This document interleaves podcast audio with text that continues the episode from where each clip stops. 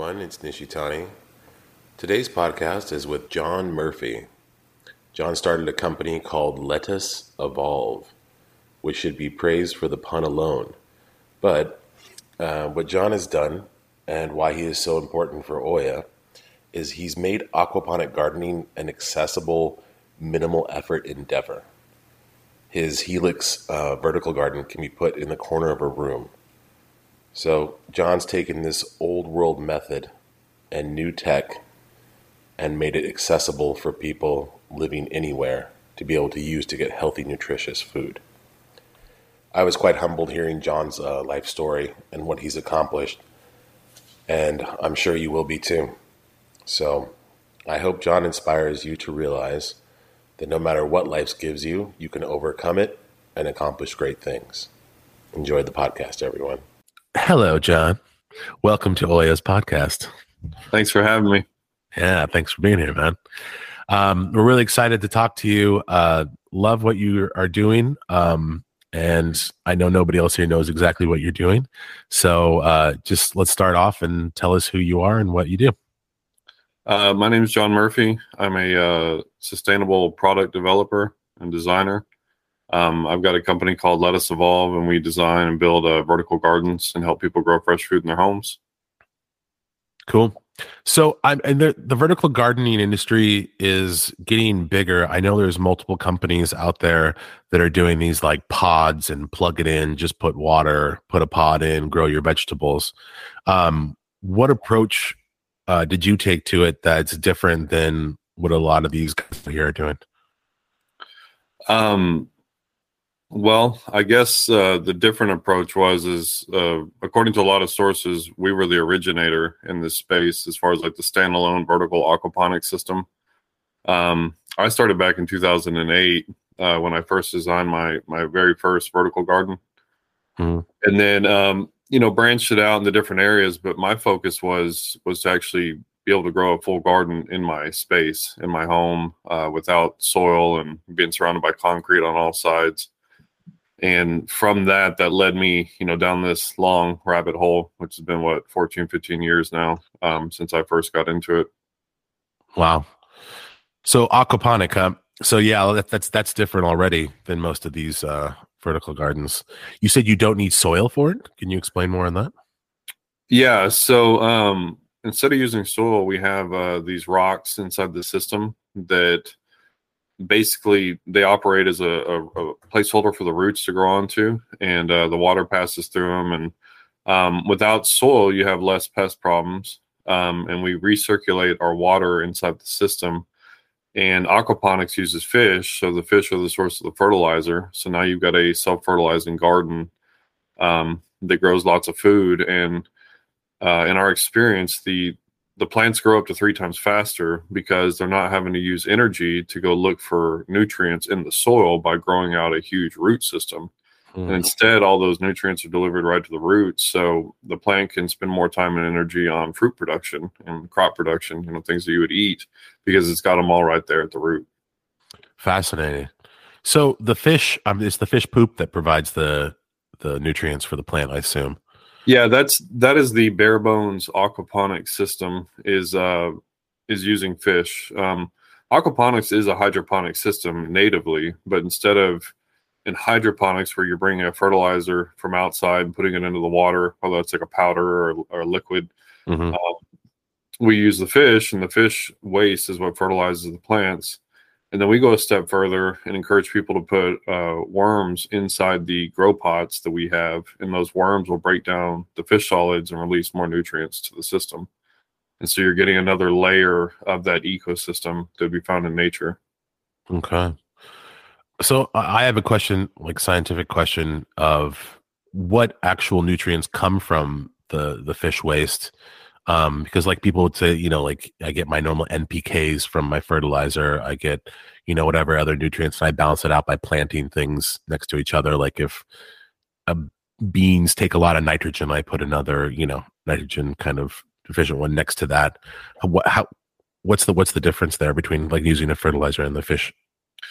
So, like you said, NPK, um, those are only three vitamins or nutrients. You know, um, we rely heavily on the fish food that goes into the system. So we tend to source uh, organic, um, you know, very clean type fish foods that we can feed that have trace minerals in them.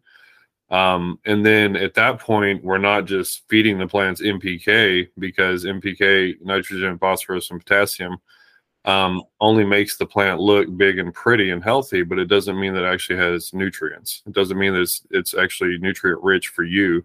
It just looks pretty, you know. It's like the the supermodel vegetable, you know, and it there's not a lot of substance to it, you know, um, when it comes to that. And so, you know, the stuff you buy at the store, a lot of times that's all that's in it is because that's all they care about is is selling the pretty item, you know, not what it does to you after the sale. Interesting. So how how deficient are these supermodel? I mean, almost. I mean, it's a good analogy because supermodels are generally pretty skinny and unhealthy. Um, and they uh, they admit to that. That is no stereotype. Like as far yeah. as you know, that they admit to that. Yeah. Yeah. So how how what what is the I don't know if you can give exacts on this or can maybe give an analogy to to compare it, but how much nutrients am I missing out on in this really pretty supermarket stuff as compared to something from let's say your your aquaponic garden? So, you know, over time, all these nutrients and minerals have been stripped out of the soil from commercial farming, and they don't replenish that. They don't rotate crops. They don't bring that stuff back into the soil. Um, and so there's there's a full spectrum. I mean, um, you know, people go back and forth on how many trace minerals there are, but 72 kind of is the the roundabout number that people agree on. Like when you look at like pink salt from the Himalayas and stuff, mm-hmm. 72 trace minerals. And these are like things that you need very small micro doses of, you know, that you would never notice um, on a scale or anything, but they're there and they're in natural soils that haven't been uh, altered, you know, and over farmed and overproduced. And so when we supplement those things back into the system through fish feed and uh, you know there's there's other things you can do. I mean you can add minerals to your garden, you know, like magnesium and calcium and stuff like that, iron. I mean you can do that. I mean it's just like taking a supplement for your body, you know. Right. Um and those things help, you know. But the simplest way for the traditional farmer that's going to be doing this at their home that's new to this is to have a really high quality fish food, you know, that has those things in it and then when the fish eat it, you know, they secrete it and it goes into the rocks and the rocks hold on to that. And not all of that is readily available um, for the plants. Um, depending on like your oxygen levels in the system and the aeration and um, the way the water moves through it. And so that's why we say like we encourage putting worms in there because the worms help break that stuff down. And um, you talk to any old school farmer, they'll say the bigger your worms, the bigger your plants are, you know, and uh, and we we've done that. I mean, I've actually done tests where I've run systems fully on worms before, um, without fish inside of them, and we've had you know decent results. But the fish definitely uh, power it, you know, because the the worms still have to have something to feed on. Um, you can kind of do like a hybrid vermicomposting type of aquaponic system, you know, that we experimented with before, just right. to see, you know. Yeah, fascinating. So it, it is fascinating, extremely like it, it's just fascinating to me how um astray we've gone uh just for scalability. Yeah yeah. Uh and just this in, industrialization i don't know if you want to call it that of since the haber bosch process and just like scaling to scale agriculture.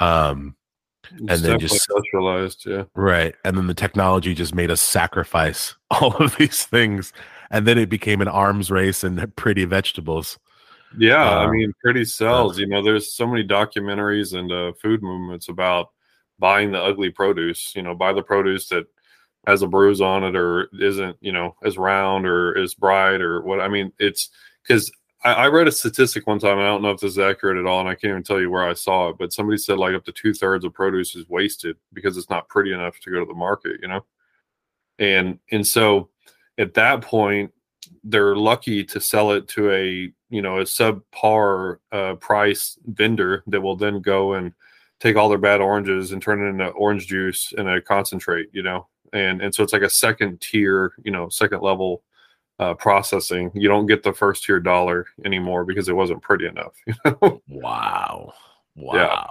Or like lettuces, you know, your lettuce wasn't pretty, so then instead of selling the full head on the shelf, now they're going to sell it in a bag and it's chopped up, and you never see how ugly it was, you know. Yeah. Wow. But that's a that's a cut rate dollar, you know. You don't get the premium dollar for sending it to the bag lettuce person. You get the most for putting it on the shelf, you know. And uh, yeah, That's insane. That is insane.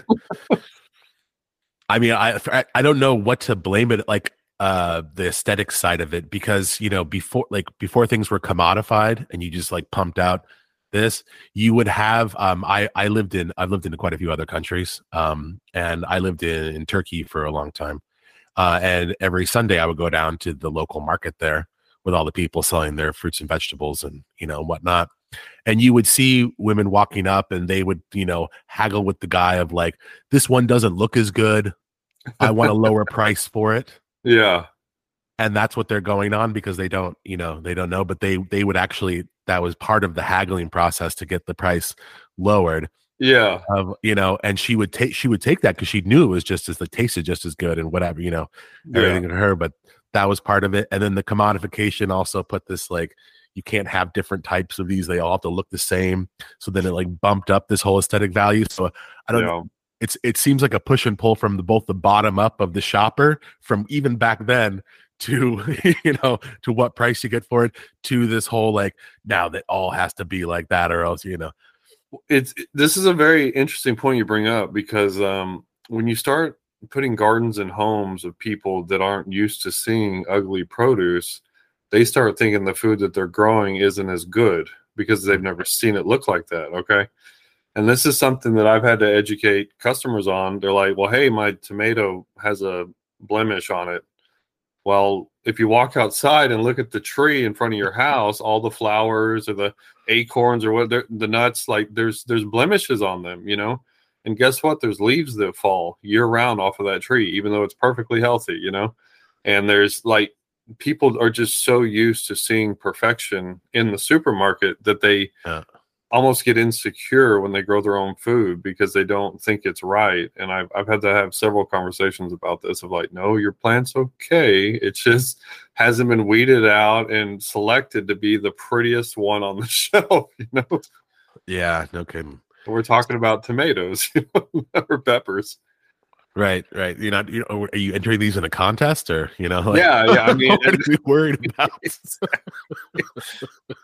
what am I thinking of the movie with the pig, you know, uh, and the spider, you know, like like charlotte's web there you go. Yeah, I couldn't Yeah. remember. Yeah, just like like a livestock competition, you know, like here you go, like this is my prize tomato. No, you're growing it to eat, you know.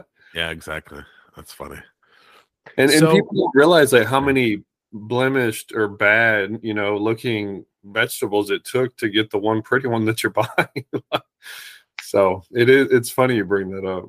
Yeah, no, counting all the waste that goes into this. So you've pretty much made it uh, a product that people could just have the same amount of effort into it as would you is it tell me if this is accurate the same amount of effort is just like feeding fish every day like you would if you had pet fish That that's the intention, right? Like that's that's the goal. Um and we've done that. I mean, I've I've kind of I think I even covered that in the documentary that um I tend to neglect my gardens. I set them up and just walk away a lot of times because I I want to set it up like a normal person would do it, not an expert. I want to make sure that it works at the end of the day. Um, as long as you've got water flowing, you don't have a clog anywhere, um, and you feed your fish and and and you got your lights set right and and things. I mean, you you do the initial setup, the, the unit will produce food. Um, there are other environmental factors, you know. Um, sometimes you get bugs on the systems because they're natural plants, you know, and then that's something you have to monitor and pay attention to. Um, that is, you know, the side of indoor gardening that nobody likes to talk about because we all like to think it's just this super easy process, but you know, you do have natural pests you have to deal with sometimes, you know. Um, I had a customer put one next to a window and they started getting aphids on their plants and they had Mhm. the window open all the time. And I asked them, I said, Well, do you have a window nearby that's open? And they said, Yeah. Says there's a screen on it? They said no. And I go look. I said, look out front. Do you have any bushes or anything? They said, yeah, the bushes all around my window. Well, go see if those same bugs are on those plants, and they did, and they were just coming into the house, you know. And Yeah. so, I mean, it's just little things that people don't think about, you know. But we try and come up with natural solutions for that, and uh, organic, you know, pest sprays and stuff like neem oil and things. And, hmm um, Do you ever encourage people to like, you know, do what a classic gardener would do, like plant some marigolds next to the cucumbers, or plant Yeah. some nasturtiums or garlic there, and you know, Absolutely, and that's a good point too. The uh, companion planting, um, yeah, things like that really help. Um, and we've had pretty good success. And like like house cats. I mean, house cats are a, a natural pest, right? like Right. you've got a cat, and um, cats love eating plants. Um, and so one way to deter them is to put mint around the bottom of the the garden. So the lowest grow pot, put mints and uh, things like that in there, and spearmint, peppermint, different types of whatever you want, and that will typically deter them from eating the other plants in the garden. Mhm. So So, what is there any um, particular vegetable or fruit? I mean, I'm I'm thinking obviously like squash and melons and stuff like the big boys um, that you can't grow on on your gardens. we've actually grown those in the garden. Really? Um, yeah, and uh, watermelons, we actually trellis them up to where they look like little, you know, uh, bowling balls hanging from the air. You know, they're like little 10, 12 pound watermelons that we grew. Um, sometimes, you know, indoors, uh, lighting can be an issue sometimes with that kind of stuff, uh, getting enough light to them. And then, uh, you know, typically if we see any nutrient deficiencies in the garden, we just add another fish or two. And and you know more poop equals more nutrients which if you're growing plants like squash and watermelons you need more power you know you need more nutrition in there. And um, as far as fish go we typically use you know goldfish something that's really simple readily available and they're pretty hardy. Uh, they take um, you know they, t- they take a they got a lot of tolerance for user error i guess is a nice way to put it you know um, they can deal with water changes and people that haven't you know raised fish as much and uh, Right. strong fish but they they poop a lot you know and so they provide a lot of nutrients and uh um that's just kind of how it works i mean I, i'm always a big advocate of less fish is better like i don't like killing fish so you know you Mhm. You put less in there and and say your plants do we typically say start out with 10 to 15 goldfish in there. And if you end up ramping up the system and you have a ton of uh, nutrient bearing plants like fruit fruiting crops like tomatoes and peppers and squashes and things like that they're going to require more nutrients than leafy greens and herbs will. Um, Mhm. so you kind of just get a feel for it and your system's doing good. And if you see any deficiencies in your plants well throw a couple more goldfish in and let's see where we are in a couple weeks and keep going you know? That's the simple way of doing it. I mean you can get way more technical with it and measure the water and figure out all your nutrient profiles and we do you know we have some mineral supplements available like like i said like the magnesium calcium stuff like that iron you know just simple things. Uh seaweed extract is a huge thing. Um i love seaweed extract. If you ever have any issues you just put liquid seaweed extract in the system and it's kind of a cure-all. It's just blended seaweed has you know minerals and stuff in it Interesting. Can you talk more about that? I haven't actually heard of that before. yeah i mean it's it's you know if you find a, a good one which there's several available it's just blended up seaweed but um it's got a lot of different you know deep earthy green things in it that just Mhm. plants love and um it's really good with plant shock so like whenever you're setting up a new system you can run the system on seaweed extract for i mean as long as you want really you're not going to hurt the system but like for the first week or so it really helps all the plants transition especially if you're taking dirt plants and you're you know going to the nursery and getting potted plants and washing the the dirt off the roots and then transplanting those in as like mature plants um, you can actually completely eliminate shock with seaweed extract um, to where the plants typically will go in like a three day shock whenever you transplant them even in dirt like in your backyard you take that plant out of the pot stick it in the ground it's going to have some shock for a Right. couple the seaweed extract just gets rid of it um, and it's pretty wild Yeah, That's good to know. Wow. yeah Okay. And so you've you developed this product, but you've also um, worked all over the world, from what I recall hearing about you. That Yeah. you've gone to different countries and done these kind of um bespoke kind of systems or set these up. Can you talk uh, more about a couple of experiences with that?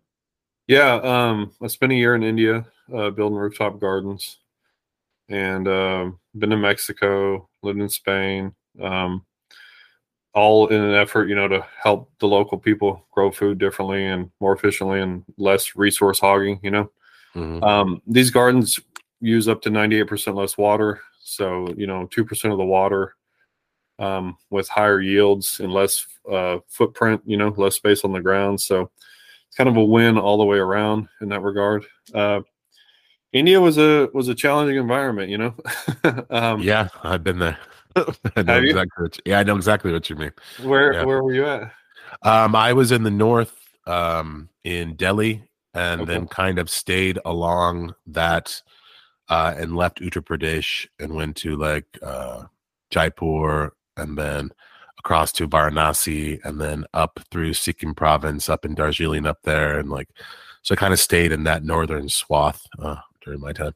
Okay, cool, cool. Uh, Yeah, it's a it's an interesting place, you know. Um India I mean it was just challenging on so many fronts. Um it it harnesses and like kind of sharpens all your skills, you know. Um and you really you know, trying to design, manufacture, start a business, market, learn the culture. Um 20 to 30% of the population spoke English where I was at using translators. I mean, uh, the team that I was working with that I went over there to work with, unfortunately, just fell off the earth when I got there. So, um, you know, at that time, I basically sold everything and moved to India kind of blindly, just thinking like this is where I need to be right now, and uh, landed and nothing went to plan, you know, and uh, you know when we were designing or manufacturing the first systems over there, it was like they would say three to four days we'd have product and it would take three to four months you know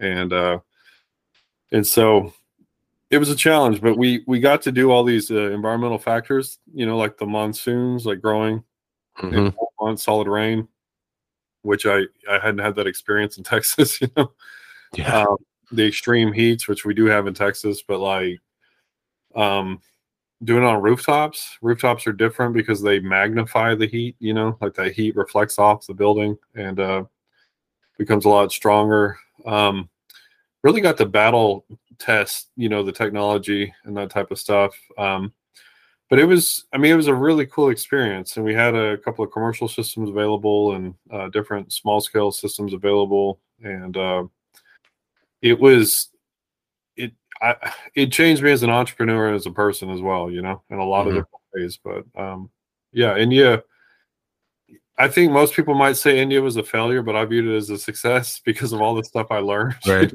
know, and all the Right. stuff i had to overcome that when i came back to the states it was like wow this is a this is easier than i remember Yeah, no kidding. I have a couple of questions around that. Um, were you in a hot uh, area with a lot of pollution? Because I know, like, when I, for example, flew into Delhi Airport, it's in a valley, and so you're just like covered in it. Did you have to deal with that hurdle at all? Oh, completely, completely. Like I lived in uh in Pune. Um, and Pune is like this city that's surrounded by water. Like it's got like a river system all the way around it. So it's like all these bridges that go into the main part of the city. Mhm. And like I'll never forget one day going to the office in a rickshaw, um, and sitting on this bridge, you know, in traffic. I mean, it's just it was just gridlock all the time, right? In India, and there's no no laws, no rules, no anything on the road. I mean, everything goes. And I see this little kid walking past me on the bridge, and um, he's carrying this trash bag that's bigger than he is, and he's just dragging it. And I'm like, well, where's he going with that? You know? And we're sitting here. I mean, rickshaw's not moving. Just just watching him. He's about ten feet away. He grabs that trash bag and starts dumping it over the side of the bridge into the river, and shakes it all out and folds the bag up and walks back to where he came from. You know? And I looked at that and I was like, you know, he didn't just he wasn't born thinking that's where the trash goes. Like he was taught that, you know. And um, to answer your question, yes, there was a ton of pollution and a ton of smog because they don't have any emissions regulations on their Mhm. you know rickshaws, and those are two cycle engines, and you're just Mhm. sitting there breathing pollution the whole time, like you're in traffic. And Did it affect your? Because you know, like, um, it's got to affect the the rooftop gardens then. Mhm. Like, it, didn't you? Did, did the did the plants have trouble growing in an atmosphere like that? Did you have to take different measures into account, or? Um, no. the The one thing I noticed when I went to India, um, was there's no no dirt in the cities. Like, there's literally no soil. It's all concrete. Like they had paved everything they could pave, you know? And they call them unplanned cities over there where these mm-hmm. things just pop up you know? It's like hey tomorrow there's a building there and it wasn't there yesterday and it doesn't go through the city inspection and code and all this stuff. It literally just shows up you know? Yeah and so um the first place i stayed in we had a uh, a terrace like a, a rooftop um that we could go out on and when i went up there that was the only soil in the city for me was the rooftops it was the only place that i could actually put plants because every other piece of land, every square foot of it had concrete and had something on it, you know? Mm-hmm. And uh, so for me, like that, I don't know. I mean, people have home gardens a little bit over there where I was, but like I felt like we really were trying to bring this green space back into the city because it just didn't exist. Like I took my dog to India, and when we came back, she freaked out when she saw grass. I mean, she was like rolling like I mean, she hadn't seen grass in a long time. And you know, we had I made friends with this uh, couple that were both pilots for one of the major uh, airlines over there. And they had this giant bungalow in the city, which not everyone had access to, obviously. And they had, you know, about you know a 10 by 20 area of grass and like this was like six months into the venture and she saw that grass and freaked out then too. But like grass and, and dirt that we're used to in the states just was not available over there, like in those cities. Um, and so, you know, I don't know that we had any issues with the plants and the pollution because obviously we weren't growing in the dirt. We were, you know, using mm-hmm. the fish system and all this stuff and recirculating. And then plants have a natural filtering mechanism anyway. But the one thing I will say is, is you know, that uh, detachment from the earth side of it, it felt like, you know, being in that city. Right. Yeah, that's crazy. I actually read a statistic um, that Mumbai has the largest, like, you know, the, the most dense population per capita mm-hmm. is uh, 77,000 people per square mile. Oh, that's yeah, that's crazy. And I kind of halfway lived in, uh, in uh, not Dubai, excuse me, uh, Mumbai, uh, Mumbai uh, half the time, you know. So I went yeah. back to Mumbai and Pune, but it's just it was nuts, you know. So that that that natural aspect and the the nature, you know, the natural side of life was just not there, you know. And so I was trying to bring that in and kind of green space the rooftops and and have all that. Cool. I uh, um good question. You could answer this or not, or we can cut it out. But um, do you have any thoughts on what happened in Sri Lanka with the organic?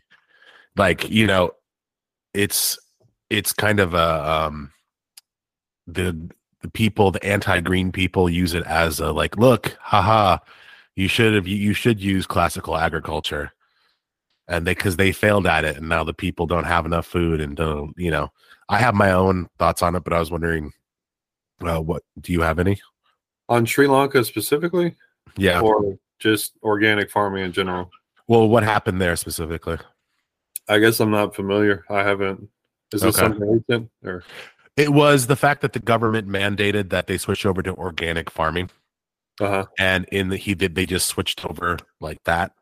Yeah. And then all of a sudden they were having food shortages all over the place. And this is like right prior to the uh, mess.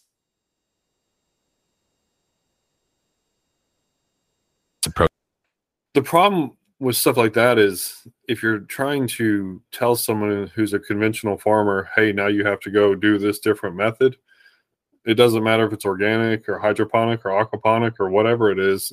If they're not familiar with it, they're probably not going to be as successful as they were, right? Right. And and I think situations like that, that's a lot of what it is. Um, there are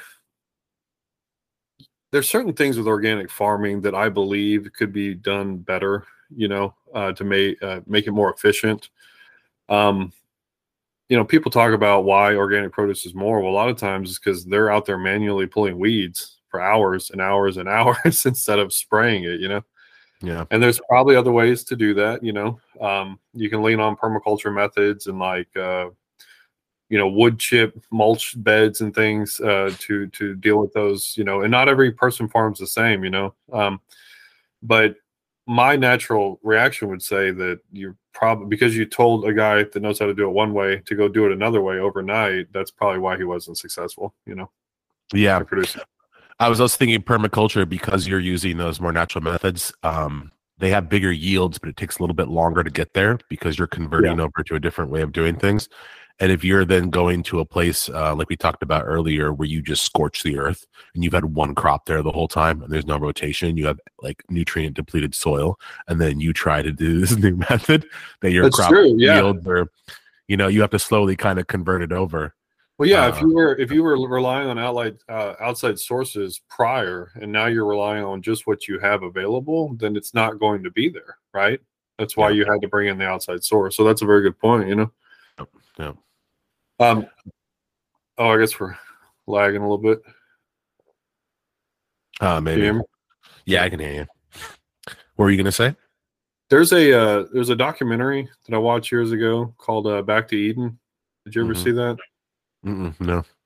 um this guy m- made these massive mulch beds and he's up in washington state and basically he said that the i mean he does like 12 inch thick mulch beds which they say you know you're not supposed to do because you get rotting and things like this but um what he says is compounding interest that as that bottom layer is you know decaying and breaking down like the top layer is there to keep feeding it interest and so he just keeps piling on wood chips year after year after year and uh, he doesn't water his plants, you know, and like his plants, like the, the the mulch stores all that nutrient and water and everything it needs inside of it.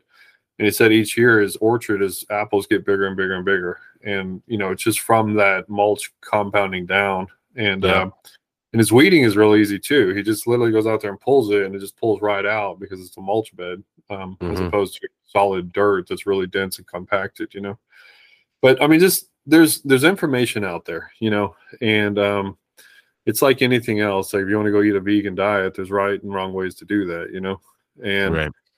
um, organic farming, all organic farming isn't the same. And you know, one thing I try and tell people is organic in the states really only guarantees you that it's non-GMO. Like it doesn't guarantee you that it's any more nutrient dense. Um, if we take a seed and we throw it on concrete and we water it and it sprouts, that's organic because we didn't put anything else on that seed. We just watered it, you know. But it doesn't mean it grew in dirt. It doesn't mean it had nutrients. It doesn't mean that it had the proper lighting. It doesn't mean it had any of that stuff. Um, and so or, organic isn't always like just a, a safe thing to, to go for. Um, and the organic crops that are grown downhill from conventional farms, well, guess what? When it rains, all those chemicals run off the conventional farm down on your organic crops. And then now you're eating organic food that was grown organically with all the time and effort, but it's got the chemicals from the neighbors, you know? Yeah. so you can't even protect it because of the other farms. That's crazy. Yeah. Oh. So, John, then I want to get into, huh? The world we live in, you know? Yeah, no kidding, no kidding. Um, so I wanted to get into uh, what you said you started this 14, 15 years ago. Yeah. What made you even get into this in the first place? Um, so I had actually gotten sick and uh, I couldn't walk for like seven years. I was disabled. Um, and I created the very first lettuce evolve, you know, vertical garden to save my life so that I could grow fresh food and heal my body. That was like my initial intention with all of this. What was wrong with Um, it? Well, do you know what the, the doctor say what it was? So you, you know, I mean, it's one of those things where no one could ever give me a proper answer. But essentially, I had uh, adrenal exhaustion, where I was working around the clock and not sleeping, and uh, my body shut down on me.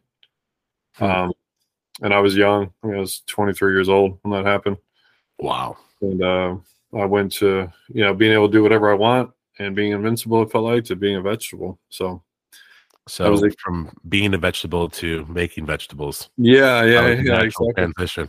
And the and the irony is, is I didn't eat fruits and vegetables back then, which probably didn't help. You know what I was doing, and I mean I know it didn't help, but uh, I actually went fully plant based for about 18 months after that happened because I got uh, so uh, enzyme deficient that I couldn't d- digest meat and uh, things anymore. So I had to just solely rely on plants. And um, that was a you know transition to go from not eating any of that to that's all I ate, and now I'm growing my own food and um, all that stuff. But you know, I, I had to. Uh, I developed symptoms of hypoglycemia, so I was eating like twelve to fifteen meals a day, um, and every forty-five minutes at my worst, which was extremely exhausting. I mean, I felt like I had like ten Thanksgiving dinners a day because I just was eating constantly to get my body to stabilize.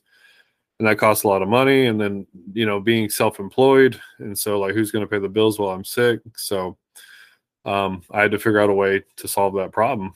And I had played around with some indoor gardening systems a couple years before, even though I didn't like fruits and vegetables. But like during the the 2008, you know, economic situation, I was like, I'm going to have vegetables in the house in case things fall apart. yeah. Yeah. And, and, and I was like, I will eat a bell pepper, you know, but I, I didn't like them, right? Yeah. And uh, and so I I explored with it and I experimented, and then when I got sick, I was like, well, wait a second, you know, I've already played with this a little bit, you know, um, and then it it you know this idea popped in my head of how to build that standalone garden that had the the tank built into it and it was very small footprint and it went vertical so you got the most amount of space with the most amount of plants and and that's where I went with it. Because traditional hydroponic systems it's you've got a separate tank and you've got a separate growing area and in your apartment in the middle of the city it just takes up a lot of room to do that.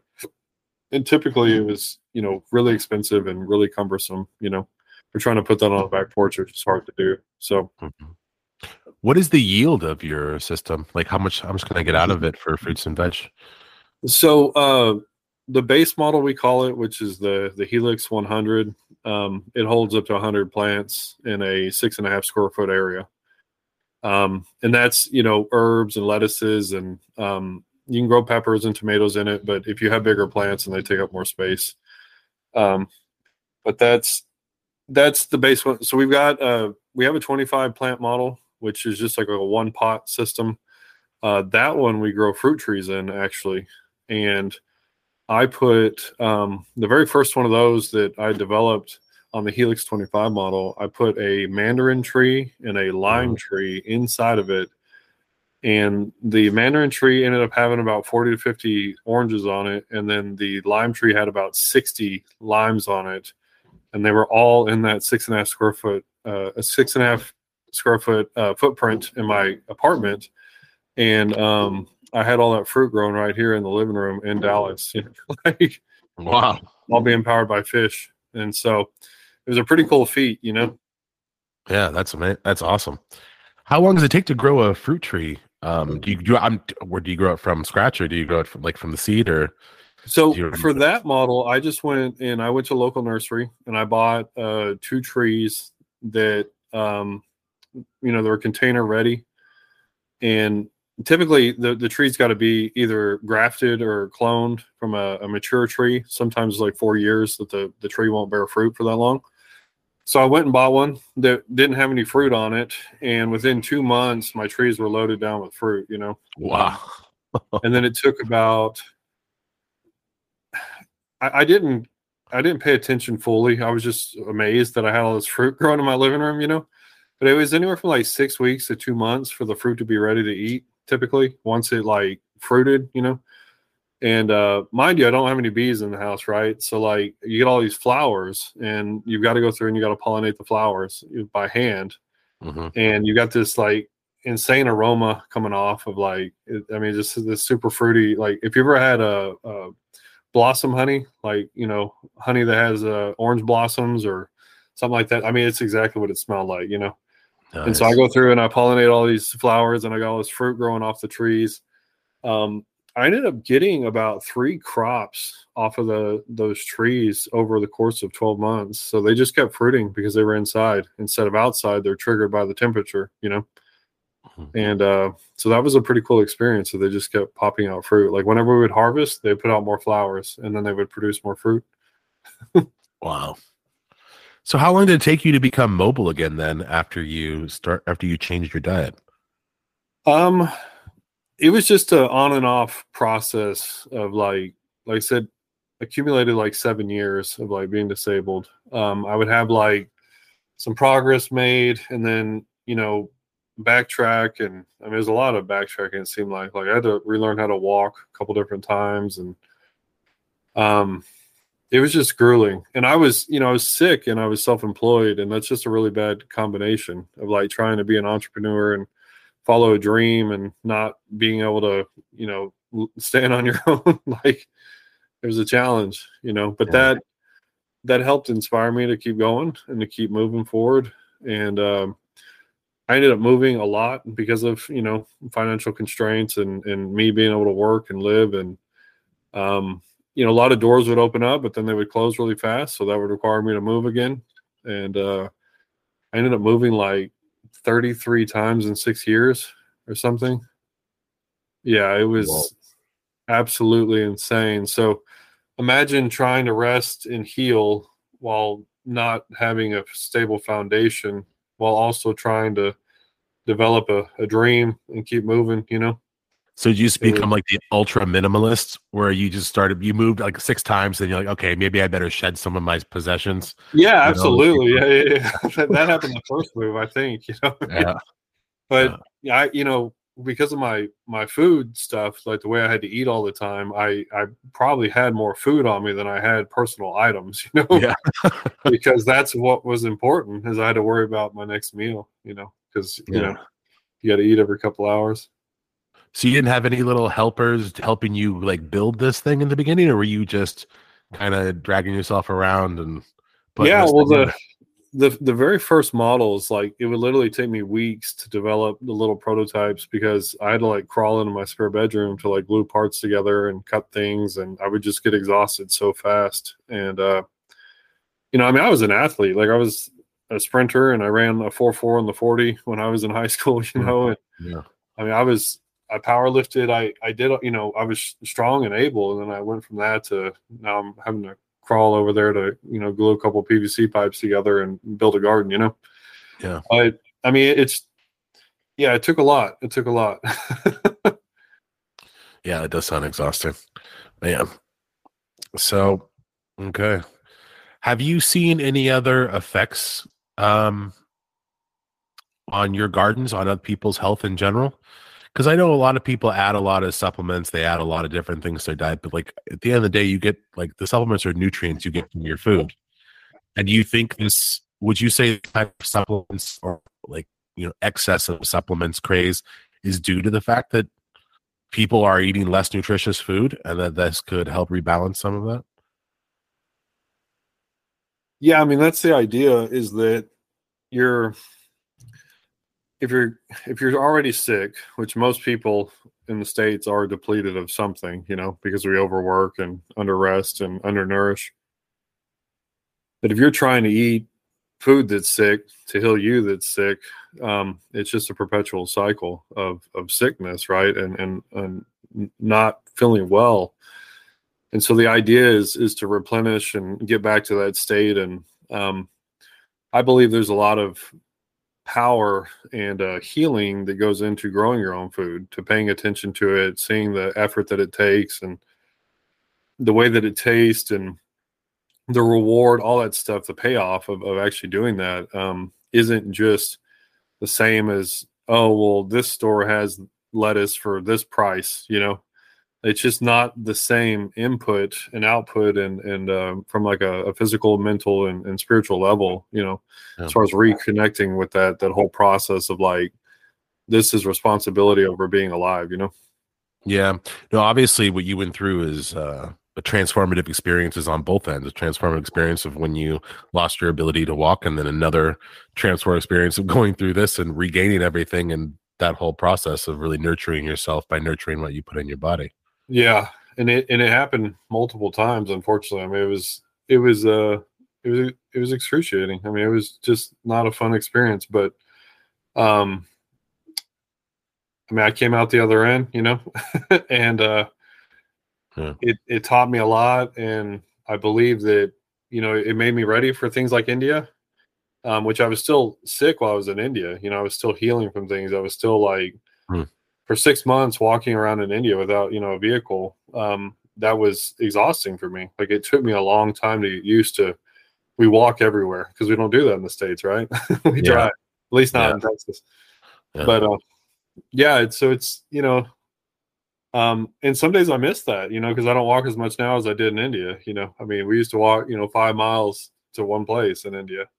I had a question of what you think because I I've seen different solutions, and you obviously created something that people can do inside their own apartment in an, in an urban setting. Um, now I've had conversations with friends about this. They're like, well, some places it'll be different for each uh, group of people. Some people will want to have their thing inside their own home. Some people want to do the rooftop where they have a whole building shares on the growing efforts, and they kind of do the whole kind of community thing on their building. Um, but you know, with the way supply chains are going right now, especially with the war in Ukraine um, and troubles in China, um, the classic fertilizers aren't really going to get to people. Uh, we even saw some of this during COVID when uh, fertilizer uh, exports and imports got cut off to Ethiopia, and they and they had a large like locust swarm. It took out half their crops, and then they couldn't regrow them. Um, itself is projecting um, 350 million people uh, is, are going to be in their wording here, obviously, because who else would say it like this? Acute food insecurity um, coming up. And they're guessing. They're. I know. I love the UN. Um, and they're. They're guessing out of that 40 million, 50 million will die of starvation uh, Wow. coming up uh, because next year's harvest just isn't there Wow. uh, because of all this, you know, c- bunch of different events.